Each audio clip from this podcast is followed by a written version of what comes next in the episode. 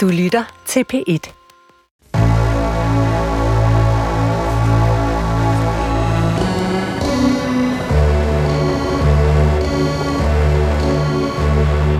Du har ringet til Hemmeligheder på P1.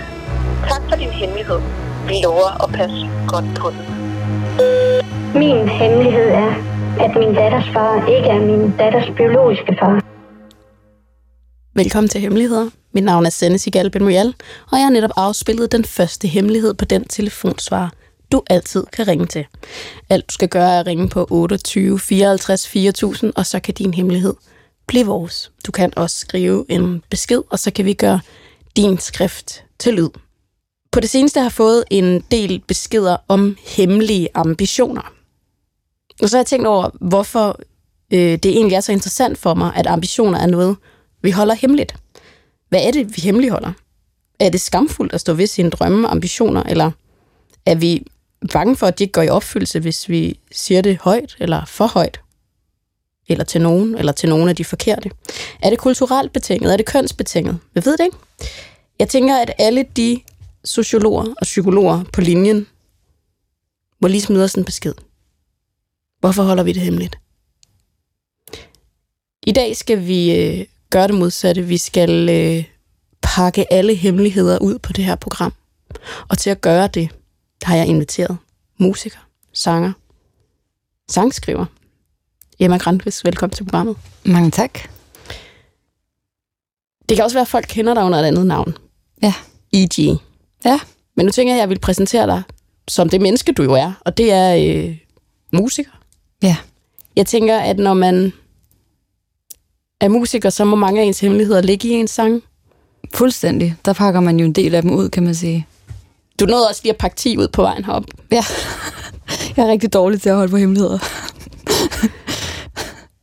Altså fordi de bare flyver ud af dig? Ja. Jeg er et meget bramfrit og ærligt menneske. Jeg tror altså, hvis der, hvis der er bare nogen, der siger noget, der minder om noget, hvor jeg kan bidrage med en, en form for øh, information, også selvom det så er en hemmelighed, så, så bliver jeg simpelthen for, øh, for fristet til at lade være. Så dit forhold til hemmeligheder er... At øh, jeg er dårlig til at holde dem.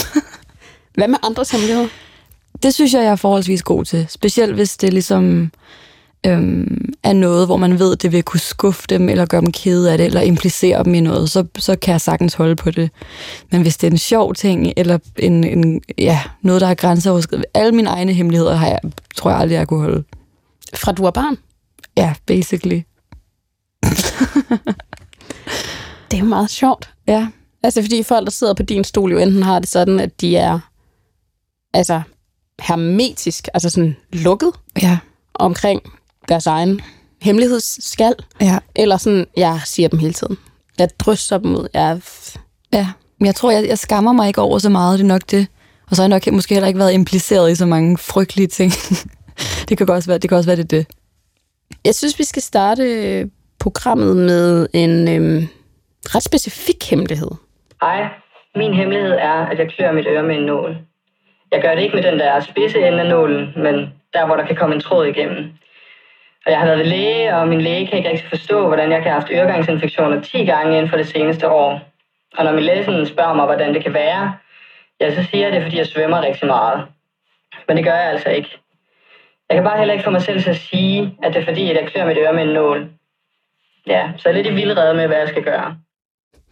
Så er jeg lidt i vildrede med, hvad jeg skal gøre, blev der sagt til sidst. Altså, Ja, vi har det tit på her på programmet, altså sådan en hemmelig adfærd. Ja, Øh, nogen kan øh, plukke hår ud af sig selv, altså som sådan en tilfredsstillelse. Mm. Øh, vi har den i mange forskellige varianter, som er sådan en... Øh, sådan lidt en, i familie med noget tvangshandling, altså men på sådan, ja, på sådan en måde, hvor det er tilfredsstillende at gøre en eller anden bestemt ting, sådan ja. rutineagtigt. Øh, og her der er det jo også sådan, man kan høre, at personen har været til lægen, fordi der, sådan er det jo tit, altså, ja. med, med de der ting, altså at, at øh, det er for skamfuldt åbenbart at fortælle hele sandheden, men her er personen kommet i vildred, fordi det er ja. Måske 10. gang, man har øh, i marts har fået en øreinfektion. Og det er... Det, men jeg, der er, noget, der er noget ved det der hemmelighedsadfærd, som ikke er noget, man bare det var som vi snakkede om før, bare kaster op. Ja. Ja. Altså sådan noget. Hemmelighedsadfærd. Er det noget, du øh, kender til? Spørger jeg, uden at du behøver at afsløre 10 af dine ja. egne. Ja, jeg holder tilbage. Altså, ja, men jeg, jeg tror også, jeg, jeg forbinder nok mest en hemmelighedsadfærd med altså sådan frygtelige statshemmeligheder eller PET. enten Du går det, simpelthen deep state. enten det, eller så forbinder jeg det med sådan noget øh, øh, gymnasie baggårdsgossip, eller sådan, hvor det ikke er lige så sådan vigtigt, sådan noget, Søren har været sammen med Michelle fra syvende, eller jeg ved det ikke. Men det her er jo en af de der type hemmeligheder, hvor jeg er sådan lidt, puha, den er jo både skamfuld at dele, altså den er jo skamfuld at dele, fordi man ligesom gør sig selv syg. Øhm, og nu har jeg specielt sådan noget med ører. Jeg, jeg er kæmpe ørebarn. Jeg har haft mellemørsbetændelse 100 gange, og øh, har fået sprunget min trommehinde også 1000 gange, også under en dykkereksamen og sådan noget, så jeg er helt vildt bange for at, at miste min hørelse, eller øh, også fordi jeg har fået at vide, så snart de der femmerhul ligger ned, så er du bare done, ikke? Så, så den her hemmelighed den for trigger dig, mig helt vildt, fordi jeg bare får sådan, puha, der vil jeg bare sige til det der menneske sådan, please, kom der over det skamfulde, og så få taget nogle ordentlige billeder af dine ører. Måske så du kan få noget visuelt på, hvad det er for en skade, du faktisk laver. For det er jo meget svært, når man, man ser jo aldrig sine ører. Det er jo bare noget, der ligesom sidder på ens hoved. Øhm, så det føles jo bare som en meget naturlig del af en, som de fleste egentlig ikke rigtig ved, hvordan fungerer. Så den der lille sådan... Det er jo, der, der bliver den der lille bitte skamfulde del, den bliver meget lille, synes jeg, i forhold til, hvor stor potentiel skade man kan lave på sig selv med ørerne, ikke? Jeg kan godt se, der, der er virkelig et særligt forhold Ja. mellem dig og ørerne. Du er også musiker, og jeg forestiller mig, at Ja. det vil være musikers mareridt af noget, enten ja. med halsen eller med ørerne. Ja. Og så tænker jeg også, at med netop den her sådan form for hemmelig øh, adfærd, er der jo også det der med, det bevæger sig jo oftest på sådan en meget fin grænse mellem tilfredsstillelse og så netop sådan mere sådan destruktiv Ja. øhm, adfærd. Ikke? Jo. Altså at den, den grænse er meget, meget fin, og Ja. her der lyder det som om, at den måske netop er ved at balancere til noget mere destruktivt. Ikke? Jo, og det er jo, det er jo svært i det her tilfælde, fordi det ikke er synligt. Så sådan, den eneste, der kan se det, det er, jo øre, det er jo ørelægen, og hvis vedkommende ikke deler det med ørelægen, så er det jo virkelig sådan... Altså, man kan jo godt se på sig selv, hvis man har skåret sig i- på sine ben eller på sine arme, så kan man jo godt se på et tidspunkt, nu er det måske gået lidt over gevindt, men det, det kan det her menneske jo ikke. Det er jo det, der er lidt stressende for mig.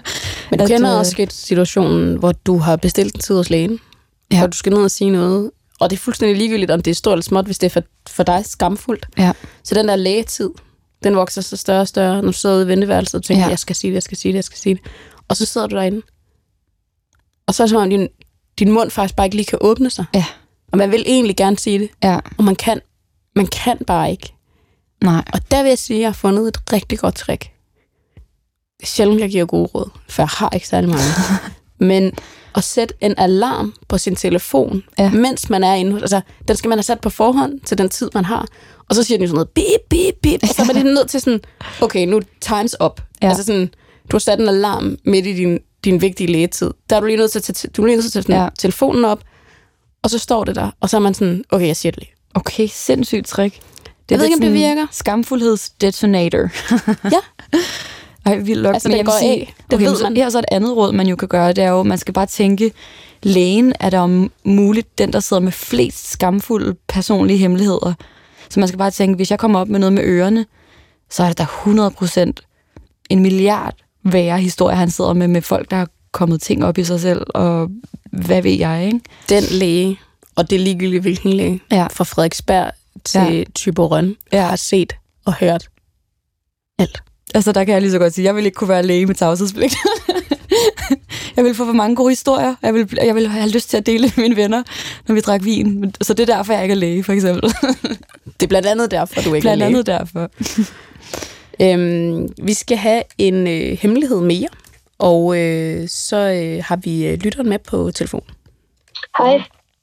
Min hemmelighed er, at jeg tænker alt for meget på sex. Jeg er en aktiv kvinde i 70'erne. Øh, min mand døde for fire år siden cirka. Og øh, jeg onanerer flere gange om ugen. Jeg er sådan nærmest stolt, når jeg vågner om morgenen og ikke har gjort det. fordi jeg er en anelse flov over det. Jeg er så heldig, at jeg har en dejlig elsker, noget yngre end mig, og ingen kan forstå, at han ikke er en kæreste, øh, og han skal ikke være med til middag eller grave min have og sådan noget. Jeg synes, det er svært at tale om det her, om sex med mine jævnaldrende. Det er ikke sådan lige der, mine andre veninder er. De er gift, eller de er lidt øh, flove over det. Og jeg synes, ordene øh, omkring at sex, øh, de danske ord er grimme. Øh, jeg tænker, at jeg er faktisk noget flov over at tænke på, at mine sønner en dag, når jeg er død, ser de to øh, øh, sexobjekter, jeg har ved min seng, øh, eller når de opdager det porno, jeg har set på min telefon. Det er noget, jeg bliver nødt til at se, når jeg skal have orgasme. Ja, så er det sagt. Hej igen. Velkommen til programmet. Tak skal du have. Altså, øh, jeg kan ikke lade være med at tænke på, at du, øh, at du siger i din besked, at, der er, øh, at du tænker alt for meget på sex, for jeg tænker, hvad er det der alt for meget? Altså, hvor kommer det ord fra? Alt for meget? Jamen, øh, i forhold til konventionerne og min alder, og øh, ja, jeg synes, jeg bruger for meget tid på det. Øh, selv om natten. Ja, jeg synes, jeg bruger alt for meget tid på det. Altså, så det er noget, du, det er noget, du selv tænker, at du bruger alt for meget Ja, tid på. Det er ikke sådan et øh, udefra blik. Åh, måske. Man er jo altid en del af noget udefra, er man ikke? Jo, det er man nemlig. Det er ekstremt svært at undsige sig, at man ikke Ja. er, men det er bare fordi, når Ja, man ja. hører det, og man, hvis man filtrerede alt andet fra, Ja, altså venner, familie, st- altså hvis man, hvis man ligesom filtrerer alt andet fra, så synes jeg egentlig, det lyder som om, du har det ret dejligt. Fuldstændig. Jamen, det har du da måske også ret i. Øh, ja, kan man tillade sig det? Altså, jeg kan huske, at jeg engang har læst en amerikansk læge, der sagde, ej, hvis, hvis alle kvinder fik de her vibra- vibratorer, så ville der være meget mindre sygdom og problemer. Og så tænkte jeg, for satan, nu går jeg ind og køber en vibrator. Altså, jeg synes da bare, det lyder fuldstændig vidunderligt og sundt, at du har det Okay. okay. på den måde. Ja, Altså, det tror jeg, der er Jamen, det er mange... dejligt at øh, det vil jeg sige, det er der sikkert mange, øh, også i 20'erne eller 30'erne, der vil misunde at have den form for libido. Altså, sådan, der synes jeg da bare, du skal Okay. embrace. Og så skal, Okay. du ikke, øh, skal du ikke tænke over, at dine veninder ikke er, er på samme øh, level som dig. Jeg vil nærmest Nej. være sådan, ej, det kunne da godt være, at du kunne finde en eller anden form for forum. For hvis du synes, det er sjovt at undersøge og snakke om de her ting, så skal du da bare finde nogle ligesindede, der synes, det er sjovt, i stedet for at snakke om de her ting med dine veninder. Så kan I snakke om fugle og have og... Strikkeopskrifter. Ja, præcis. Jamen, øh, jeg tænkte også, hvis jeg, hvis jeg går ind med den her hemmelighed, eller hvis den, hvis den hemmelighed kommer ind, så er der måske nogen, der tænker, gud, det har jeg også. Måske er jeg ikke den eneste i verden, uden at være porno. Jamen det er det, jeg vil da sige, sex Nej. er da en kæmpe del af livet. Så det, der, det, vil jeg da, det vil jeg da aldrig håbe, nogen vil have lyst til at slukke for. Nej, Søvn og mad og sex, det skal vi da alle sammen forhåbentlig have en god dosis af igennem ja, vores det er, liv, også, det er håber også jeg. rigtigt, ja. Jamen, det du faktisk ret i. Den hellige træenighed, ikke? Har du, har du altid haft det her, altså sådan den her sexlyst? Øh, ja, øh, altså... Øh, ikke da jeg var ung. Øh, jeg var sådan ret sen debutant, og så havde jeg en øh, mand i 10 år. Og så var jeg nådeløs på tråden der i 30'erne. Øh, så mødte jeg en ny mand, som jeg var sammen med i 40 år. Øh, helt fuldstændig tro og god sex, det var, det var det ikke det. Øh, helt vidunderligt. Men øh, 10-15 år har han været syg. Og der har der jo så ikke lige været så meget, og så møder den her helt unge mand, som jeg først bare siger. Jeg synes, han er alt for ung. Alt for ung. Og, øh, altså, men, men så har han jo givet mig et kæmpe boost. Og da jeg, da jeg ikke ser ham så tit, øh, det kan ikke rigtig lade sig gøre, så har jeg måske købt, så har jeg måske købt de her, øh, de der vibratorer. vibratorer. Jeg kan da forestille mig, at der er nogen, der har et meget mere sygeligt forhold til sex, end du har. Jeg synes, det lyder Okay. meget okay. sundt og vidunderligt, det du har gang i. Det er, det er da glad for at høre. Jeg tænker altså også det der med, at, at vi har jo altså, der er jo forskellige generationer, og jeg tror, der er forskellige måder, hvorpå generationer taler om sex på, og jeg tror, der er også der findes øh, folk i 70'erne, der er rigtig gode til at tale om sex, så det er ikke for sådan at skale over en kamp, men, men jeg tror også, jeg tror simpelthen også bare på, at du er da bare fanget lidt i den, i den forkerte vennegruppe, eller den forkerte generation her. Altså, der, Fordi... det lyder, prøv at, det lyder vidunderligt. Okay, cool. Jeg ville da ønske, at jeg havde halvdelen af din libido. Altså Præcis. seriøst, mit liv ville da være mere afslappet. Altså, jeg håber, at jeg skal snakke med mine veninder om de her ting, når jeg er 70. Ellers så er der valgt en forkert venindegruppe allerede nu, vil jeg sige. Øh, jamen, jeg, jeg har et indtryk af, at I er unge, men, øh, men det, det, det er måske kun i vis kredse. Altså, det kan godt være, fordi som... Det er jo også moderne at tale om... Ja. ja, det er moderne. Det er, jo også, ja, det er jo også moderne at tale om sexlegetøj Ja. nu, og kvinders orgasmer og så videre. Ja, det er rigtigt. Så det, jeg synes Det da er bare, at du, du er da bare med på noderne. Gud, jeg er bare med på noderne. Jo, men også, du siger sådan noget med, prøv at høre, han behøver ikke grave min have, og du ved, spise den der obligatoriske parameter og sådan noget. nej, nej. Han er, øh, Du, han er på natarbejde. han er på natarbejde. Nå ja, okay. altså, det er jo, øh, det er jo som, øh, er det Gita Nørby, der siger, altså, du ved, vil du ikke livet? Og du vil livet jo. Jeg vil sige, så længe det ikke bliver en hemmesko eller et problem for dig i hverdagen, eller det går ud over andre mennesker, så synes jeg bare, du skal hygge dig med det det vil jeg tage og til nyde det. Og, og ved du hvad, nu, nu har jeg fået ekstra. Jeg er ikke øh, god til at have hemmeligheder. Jeg er sådan meget åben om mig selv. Derfor er jeg svært ved ikke bare plapre løs om det her. Men, øh, men det kan jeg altså ikke. Og det, øh, Var det dejligt at få det sagt? det er dejligt at få det sagt. Men nu har jeg fået en til hemmeligheder oveni, og det er jeg ringe til jer. Og må jeg lige sige, de der børn, du har, der finder de der ting, når du er død. Og sådan, prøv, alle børn vil altid finde et eller andet hos deres forældre, om det er sex, Okay, eller en ja. ny søskende, eller... Gud, ja. Prøv at, børn finder altid ud af hemmeligheder. Og Ja. du finder jo ja, også... det det. Altså, børn har hemmeligheder for forældre, og forældre har hemmeligheder for børn. Men, men det bliver deres sidste minde om mig, når de ser det der nede i, nede i natskuffen. Nej, det gør jeg. Natbordskuffen. Og må jeg lige sige, hvis jeg... Altså, Okay. Jeg tror altså, at de fleste børn også bare vil ønske for deres... I hvert fald, når man når en vis alder, hvor man begynder at se på sine forældre som mennesker. Det gør man jo ikke rigtigt, når man er barn, men det gør man jo, når man er voksen. Så tænker man, gud, hvor var det dejligt, at mine forældre havde et liv. Ja. Ja, okay. Ja, okay. Det vil jeg tage, det vil jeg tage til mig og håbe på er, er rigtigt. Ja, du, du, er jo- altså, du har jo levet et helt liv, før de ligesom kom til verden. Det kan de da vel forhåbentlig også se. Det tror jeg da også, de tænker er interessant.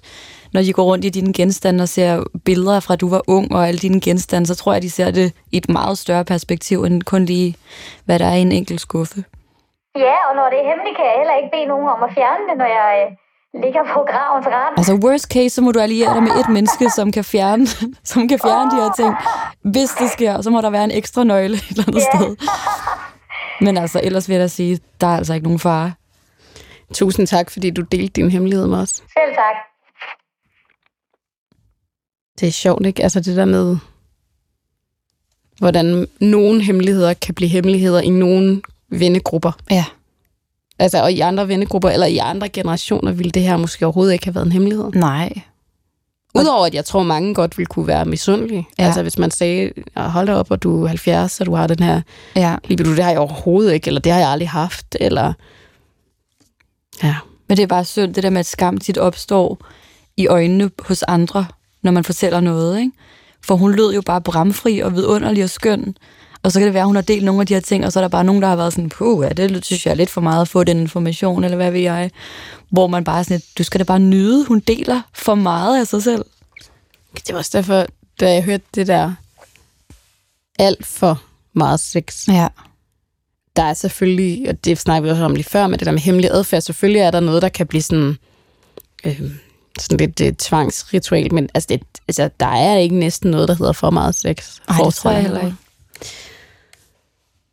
Så er vi i hvert fald ude i et helt andet problem, og det lød det slet ikke som. Mm. Øhm, vi skal have en øh, helt anden hemmelighed. Min hemmelighed er, at jeg bagtaler en kollega. Og grunden til, at jeg gør det, er, fordi hun er virkelig god til sit arbejde.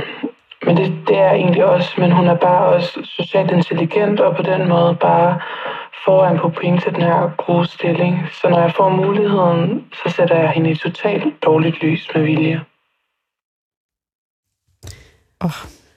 Hardcore. Altså, ja. det er jo virkelig en, en slemmer, den der jalousi-hemmelighed, ikke? Også specielt, hvis hun vidderligt ikke har gjort noget andet at være et øh, forhåbentlig et godt menneske og god til sit arbejde. Så er det jo, den er hardcore, ikke? Jo, altså, vi ved jo ikke, hvad der hverken går forud for, eller, men der er to mennesker. Ja. De er begge to gode til, gode til deres arbejde. Ja. Og så er der jo det, som vi jo på en arbejdsplads, vi måler, vi har sådan en valuta, ikke? Altså, du er god til dit arbejde, Ja. du er god til at engagere dig socialt, du er den der... Altså, så hun er bare lige lidt foran på point, Ja. sådan som man skal forstå det. Ikke? Altså, Ja. hun er god til sit arbejde, men hun arrangerer også lige julefrokosten. Ja.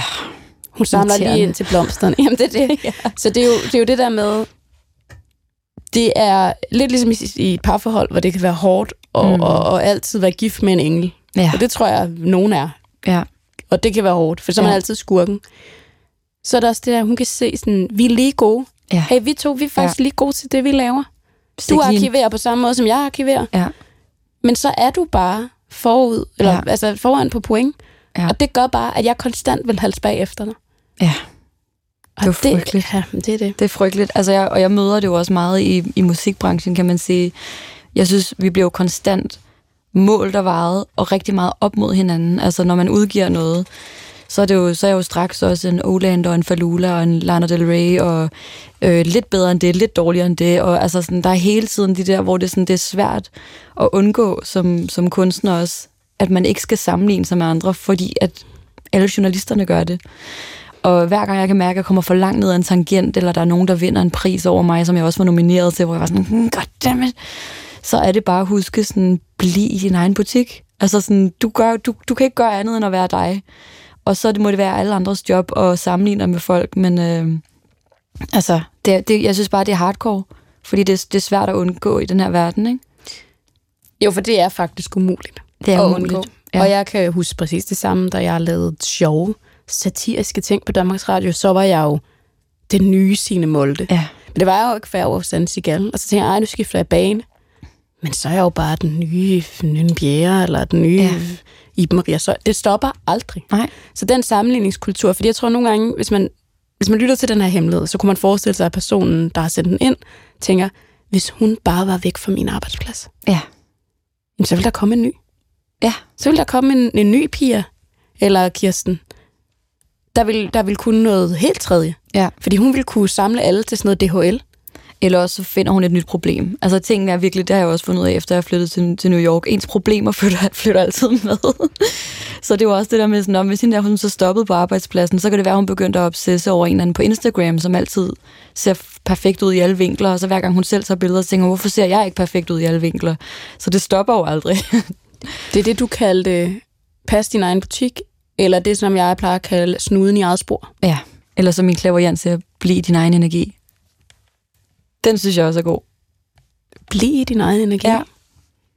Når man lige user for meget over i andres, og man tænker, hvad synes de om mig, eller hvad synes jeg om dem, skal man bare tænke, bliv din egen energi. Ja.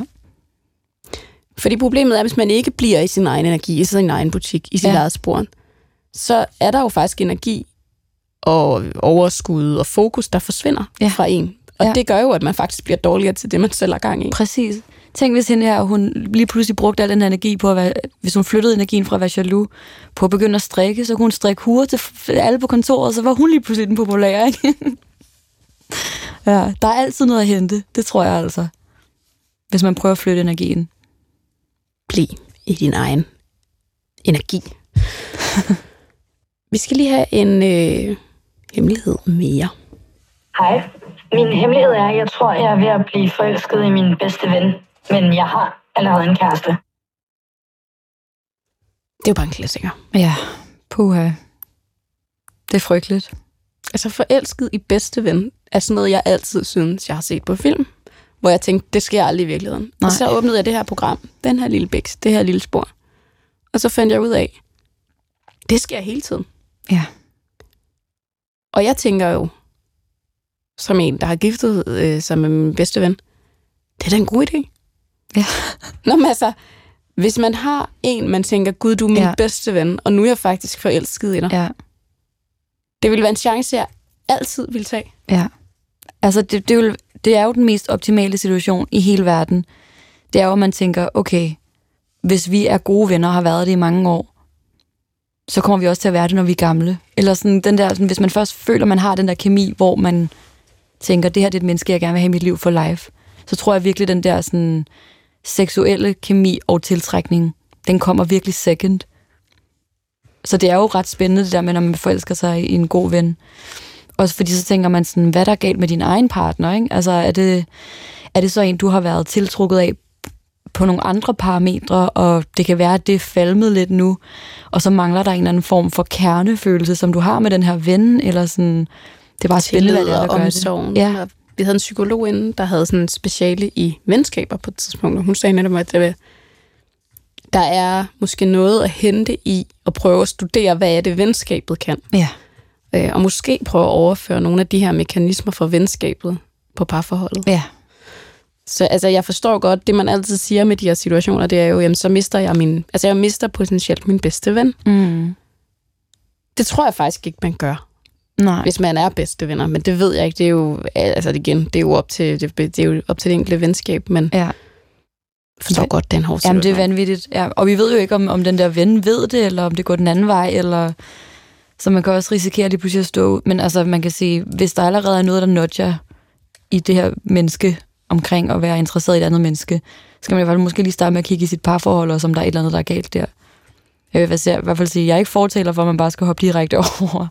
Man skal måske lige undersøge, hvad der er, der foregår derhjemme, siden man søger ud af også. Ikke? Men øhm, Altså lige undersøge dit fundament. ja, det er måske meget godt. Øh, vi tager en hemmelighed mere, og så har vi hemmeligheden med på telefon. Min hemmelighed er, at min mor har et enormt fucked up forhold til kroppe. Hun har et helt fucked up forhold til sin egen krop, og derfor så kæmper jeg også øh, selv med ikke at få et fucked up forhold til min krop. Men det er bare helt fucked og så svært. Men jeg vil helt vildt gerne lære min mor at elske sin egen krop, men det kan jeg ikke rigtig lære hende, fordi for at gøre det, så skal jeg også elske min krop. Det var bare det. Velkommen til programmet. Tak. I, lige først, sådan, mange tak for at dele den her hemmelighed. Den er meget kompleks, fordi det jo faktisk er blevet din hemmelighed, selvom det på en eller anden måde er din mors. Ja, Øhm, og så tænker jeg, at vi måske bare lige prøver at dykke lidt, lidt ned ja, i, i den her hemmelighed, som du på en eller anden måde har arvet, hvis man kan sige det sådan. mm, Når du siger, at din mors forhold til krop er, er, er fucked up, hvad, hvad dækker det så over? mm, altså, det har egentlig altid været sådan. Øhm, øh, det har været meget sådan, der har været meget fokus på kroppe derhjemme, synes jeg. Øhm, der har altid skulle kommenteres på kroppe, og hun har altid kommenteret rigtig meget på sin egen krop. Øhm, og det bliver pakket lidt ind i, i humor. Øhm, altså, hun har aldrig snakket dårligt om min krop, men, men ja, altså, det er meget sådan, bliver pakket ind i jokes, og hun har ligesom alle muligheder, hun har for at kunne lave en joke om det, og ja, det er bare slet ikke sjovt. Har du kun forn- det har du tydeligvis kun fornemme, at den joke kommer fra et, fra et sted, som er sårbart, men har hun nogensinde selv udtrykt det, altså sagt sådan, åh, jeg har det ikke godt med min egen krop, eller har det altid været med den der sådan ironiske distance? Mm, Hun har også givet udtryk for, at, at hun ikke kan lide sin krop. Øhm, det gør hun meget også. Øhm, så det er også derfor, at det bare overhovedet ikke er sjovt, fordi jeg ved, at hun mener det. Det er virkelig, altså, som nogens mor er det der jo virkelig, altså en, altså en torn i øjet, fordi at, altså, man opdager jo hurtigt som forældre, at de ting, som selv er ens sådan shortcomings, eller de ømme punkter, eller noget sådan helt sådan, i det her sammenhæng, altså helt forstyrret jo i virkeligheden, Mm. at det giver man videre. Altså helt uden at ville det, så, altså nu siger du også, hun har ikke kommenteret på din krop, så giver man de der forstyrrede tanker eller vaner, man har, dem, dem giver man desværre bare videre, og man skal prøve at gøre alt, hvad der står i ens magt, for ikke at gøre det. Hvordan har det ligesom påvirket jeres forhold, det her? Altså, jeg har et virkelig godt forhold til min mor. Øhm, og jeg har selv også haft rigtig lavt selvværd, og har egentlig måske... Det er først sådan nu her de seneste år, at det også er gået op for mig, at det jo også har noget at gøre med det, den måde, hun er på. Øhm, jeg har egentlig sådan altid været meget, eller det er jeg stadig meget lojal over for min mor. Øhm, altså, at, må, jeg, må jeg spørge, er det, ved du, hvor langt det her går tilbage? Altså har der været et før og efter i forhold til, hvordan hun ser på sig selv og sin krop? Mm, altså, det har været lidt i perioder, vil jeg sige. Øhm, og det er sådan, der har været... Øh, altså, så længe jeg kan huske, har det været dårligt. Og så har der lige været nogle perioder, hvor det har været godt, og så nu er det bare rigtig dårligt igen. Og det er jo også sådan... Altså, jeg kan jo heller ikke udtale mig om, hvordan det er at gå i overgangsalderen og alle de der ting. Øhm, men det er 100% også noget med det at gøre, føler jeg. Ja. Altså, jeg, jeg har nemlig også en mor, som, altså da hun var yngre, der var hun meget slank, og da hun fik sit første barn, der var hun stadig slank. Øh, og da hun så fik sit andet barn, så kom hun ikke af med de sidste kilo. Og hun taler også tit om, ej, der var en gang, hvor jeg var tyndere, eller ej, jeg skal også i gang, og hun dyrker meget yoga, og, men hun virker egentlig meget glad og tilfreds med sin krop. Så måske skal du også bare prøve ikke at gå for meget ind i hendes historik omkring øh, hendes krop, og så bare være lidt på din egen færd omkring, hvad, hvad du godt kan lide ved dig selv. Fordi det, det, i den her verden, som vi lever i, der synes jeg også altid, det kommer til at handle om, hvad vi ikke kan lide ved os selv, ikke? Jo, helt sikkert. Og der er forhåbentlig masser af ting, du godt kan lide ved dig selv. Så det er meget noget med at starte der, og så øh, må man jo tage den derfra. Ja, helt sikkert. Altså, det er jo også bare sådan, en, kan jeg i hvert fald mærke ved mig selv, at det, selvom at jeg har det godt med mig, så er det bare sådan en fundamental ting, at jeg føler, at mit værd er større, når jeg har en pæn krop. Altså, det ligger så dybt i mig. Mm. Er det det, det betød for din mor? Altså, at en, en flot, lad os sige, en flot traditionel, i, i traditionel sådan, forstand, tynd, slank, hvad, hvad end vi ser i de der magasiner, hvad forbandt Mm. hun det med? Eller hvad forbinder hun det med? Altså, det er bare rigtig meget det der med at være tyk. Altså, hun siger selv, at hun er tyk, og hun er bare slet ikke tyk. Altså, det, det er meget det med at være slank, der er fokus på. Så det vil sige, anden slank er godt, tyk er ikke godt i hendes Ja. optik.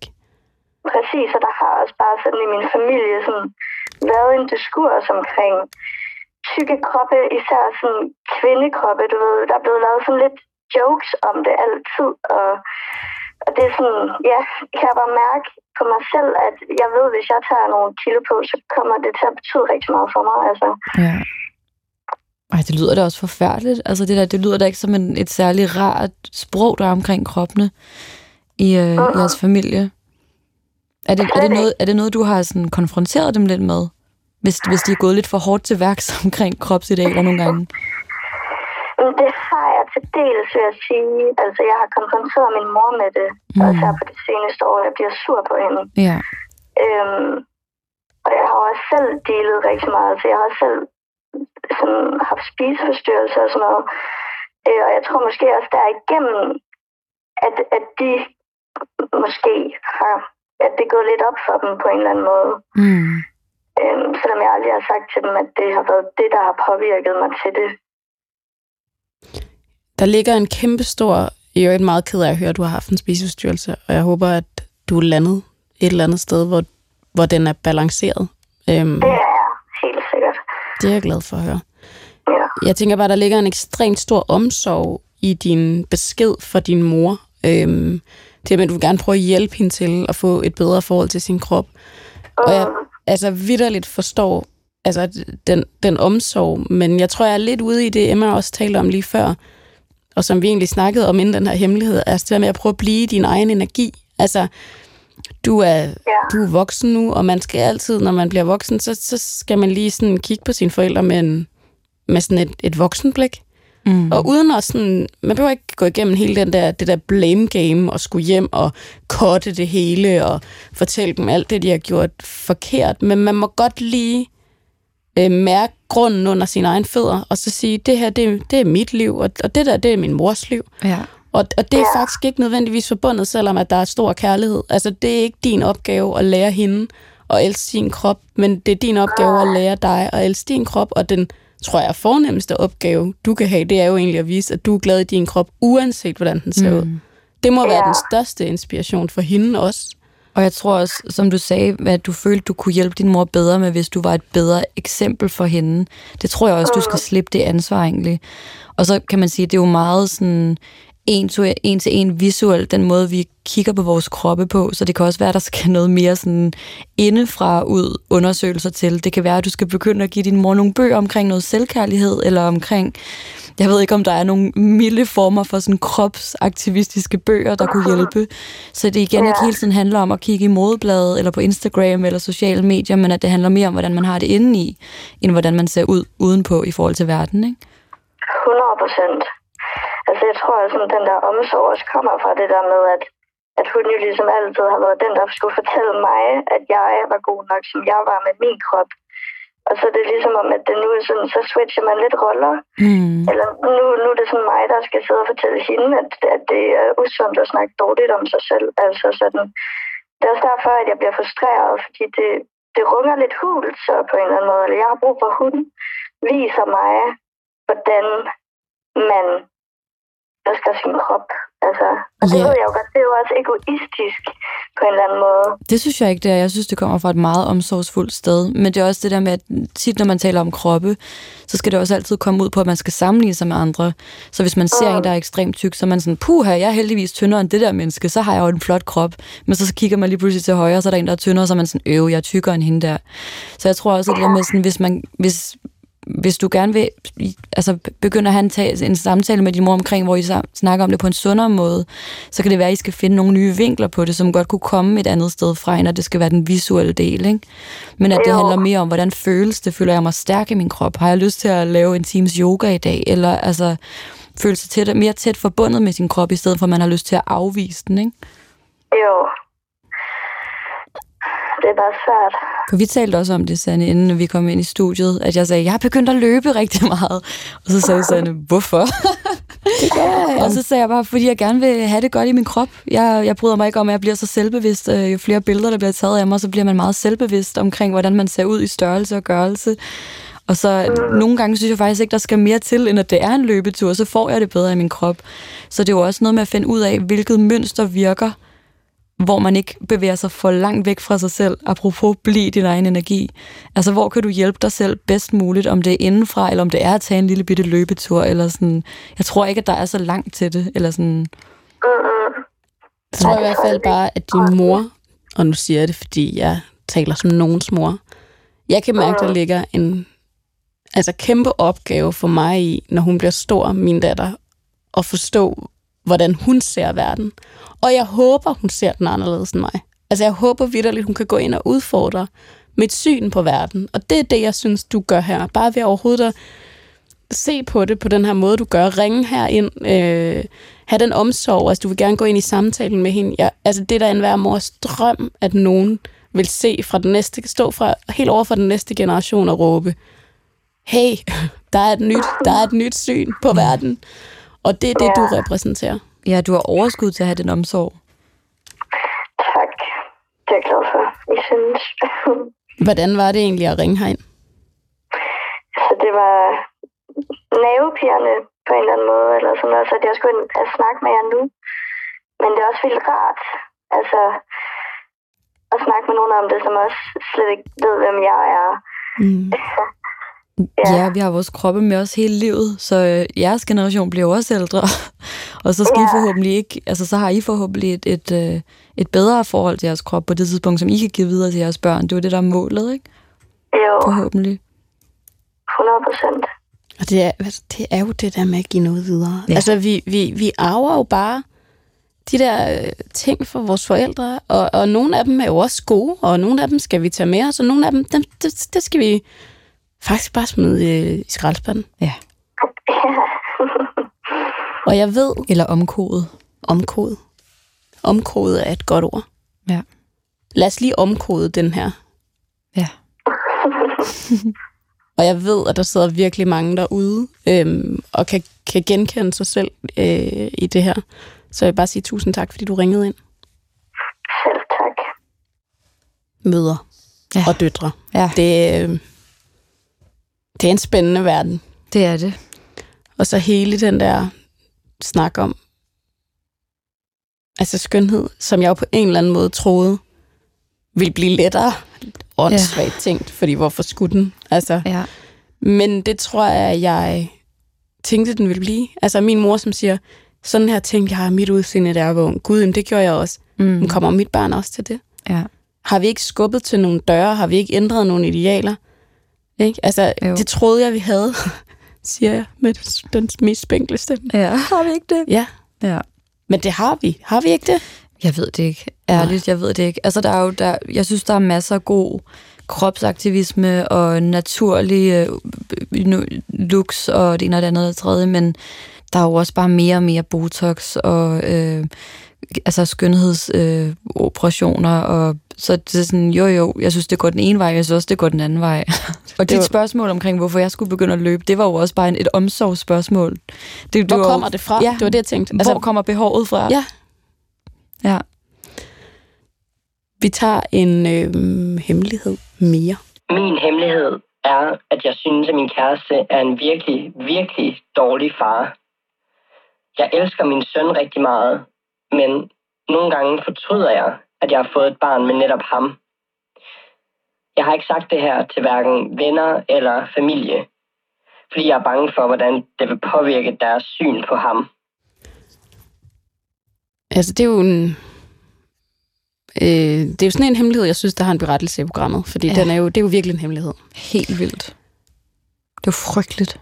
Det er også en hemmelighed, hvor vi ikke kan, vi kan ikke sige så meget Nej. øh, til den, fordi den er bare øh, virkelig ulykkelig. Jeg tror, der er rigtig mange, der kender det der med Ja. at få børn med nogen. Enten må man måske ikke være helt sikker på relationen, eller tænke, øh, det kan den godt holde til. Ja. Eller måske tænke, den vil udvikle sig, og nogle gange så udvikler en relation sig også Ja. bare, når man får børn. Altså, hvor man ikke kan vide det på forhånd. Ja.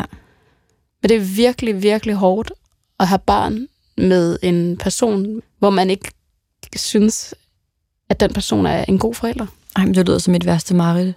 Altså, så vil jeg meget hellere øh, få et barn med en god ven, hvor vi går fra hinanden kort efter, og så ved vi, at vi har hinanden for livet, og åh, du er en vidunderlig far, og det er jo, det er jo, sådan, det er jo ønskescenariet om noget, ikke? Men det andet, hvor der ligesom dukker sider op af det her menneske, man har været forelsket i, som man ikke bryder sig om. Altså, man håber jo virkelig, med alle mine venner og ven, veninder, der får børn, hvor de er sådan, ej, han er simpelthen bare den, den sødeste, den måde, han holder hende på, og sådan, det der med, at de ser nye sider af deres øh, partner, som de bare bliver endnu mere forelsket i. Det er jo drømmescenariet. Det, det, det er jo det, man håber opstår, ikke? Så det må jo være forfærdeligt, når det er det modsatte. Også fordi jeg tror, der, der tror jeg, der er forbundet rigtig meget skam, fordi ja. det føles som den ultimative, øhm, hvad kan man sige, fejlbedømmelse. Ja. Og den, den har du lavet. Det var dig, der vurderede Ja. det forkert. Men altså, også fordi det virker jo som, også som om det er et frø, der er plantet, som bare måske bare kommer til at vokse sig til en stor, ubehagelig ukrudt. Og vi ved jo heller ikke, i hvilken grad det er en, det er en dårlig far. Det kan være måden, øh, han holder barnet på, eller... Så der er, jo også, der er jo også noget i den her fortælling, som er sådan, at du et, et øh, observerende og meget kontrollerende menneske, som ikke øh, helt kan finde ud af at give plads til det her menneske, der skal finde ud af, hvordan man er far? Eller er der vidderligt nogle altså, seriøst problematiske ting ved hans måde at være far på og gøre tingene på? Ikke? Det kan vi jo ikke vide. Og hvis det er det sidste, Ja. så kan jeg i hvert fald sige, at så er du ikke en dårlig mor. Nej. Og det er da det bedste ved den her Præcis. hemmelighed. Fordi så har du en bekymring, som du tager alvorligt, og så håber jeg, at du reagerer på den. Ja. Måske lytter du. Det håber jeg på en eller anden måde, du gør. Og så, øh, så må man søge noget hjælp derfra. Ja, præcis. Vi er faktisk ved at være der, hvor vi skal til den sidste hemmelighed. Jeg ved ikke, om du kunne have skrevet den ind. Det kan du jo vurdere, efter ja. Vi har spillet den. Men da jeg så den hemmelighed, så tænkte jeg, det er jo en hemmelighed til Emma Grønkvist. Spændende. Min hemmelighed er, at jeg ser tegn overalt. Og at jeg tror på, at de her tegn har en kæmpe betydning for mit liv. Det kan være alt, jeg ser, og som jeg så tolker på bagefter. Det kan fx være en dør, der binder, som så kan være et tegn på, at den relation, jeg er i, den er for svær. Og hvis jeg så får et tegn mere, så føler jeg, at jeg skal bryde op med den her relation. Eller hvis jeg ser noget, der er et tegn på døden, så ringer jeg straks til alle for at høre, om de er okay. Men det kan også være gode tegn. Altså et blad, der ligner et hjerte, eller en sang, der bliver spillet i radioen.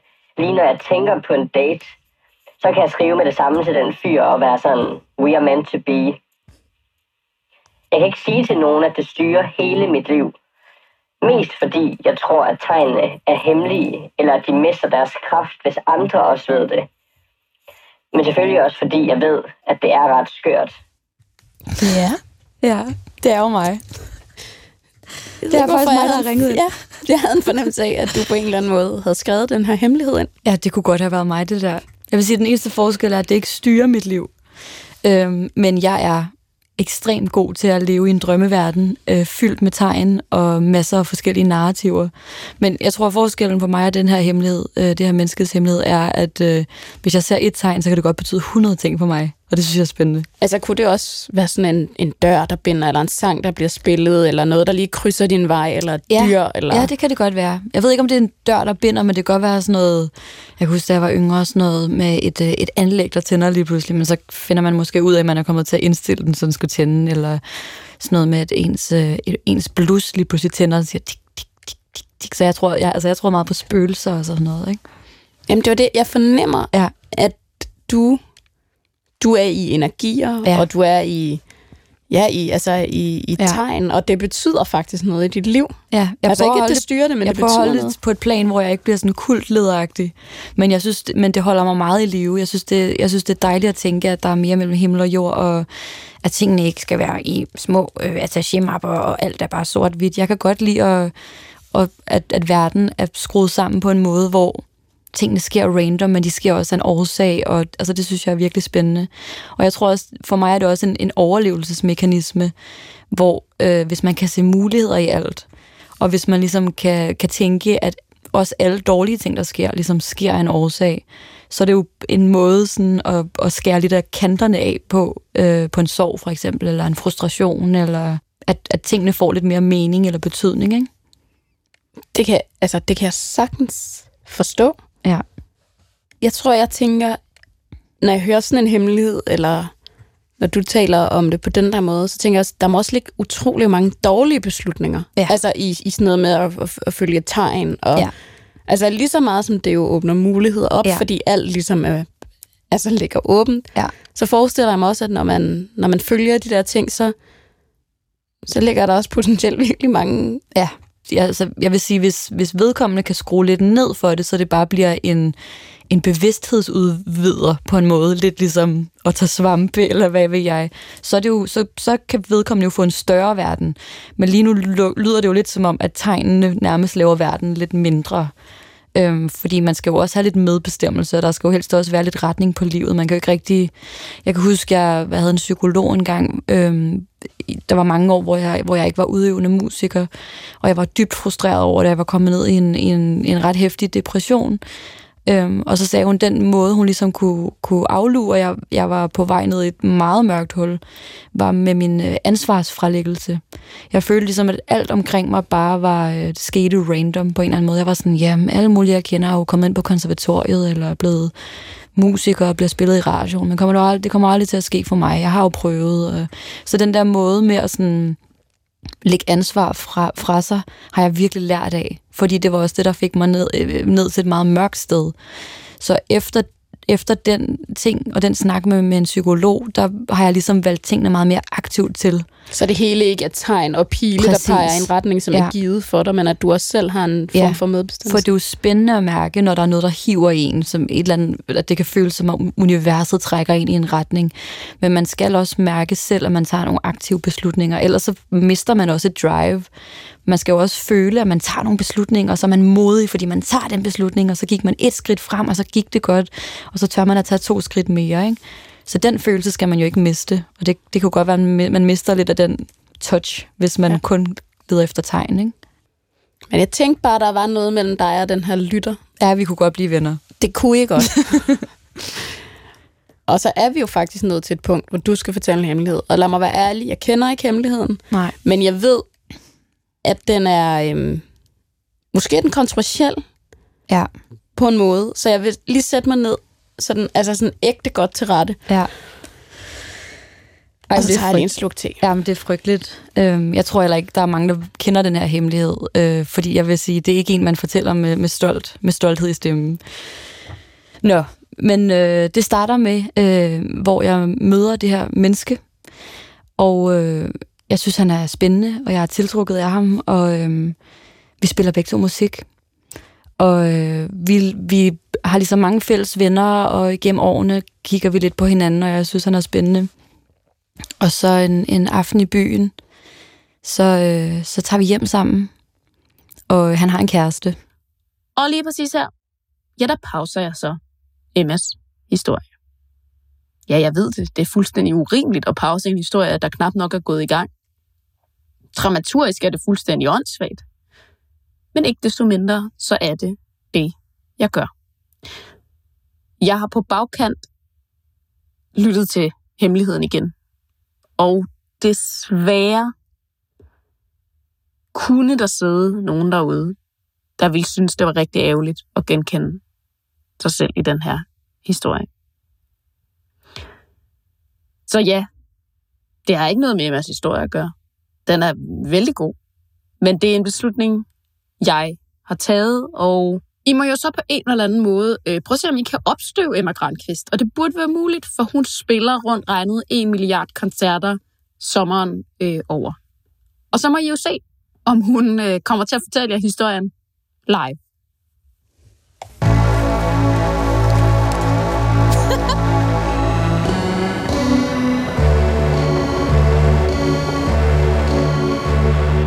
Du har ringet til Hemmeligheder på P1. Tak for din hemmelighed. Vi lover at passe godt på den.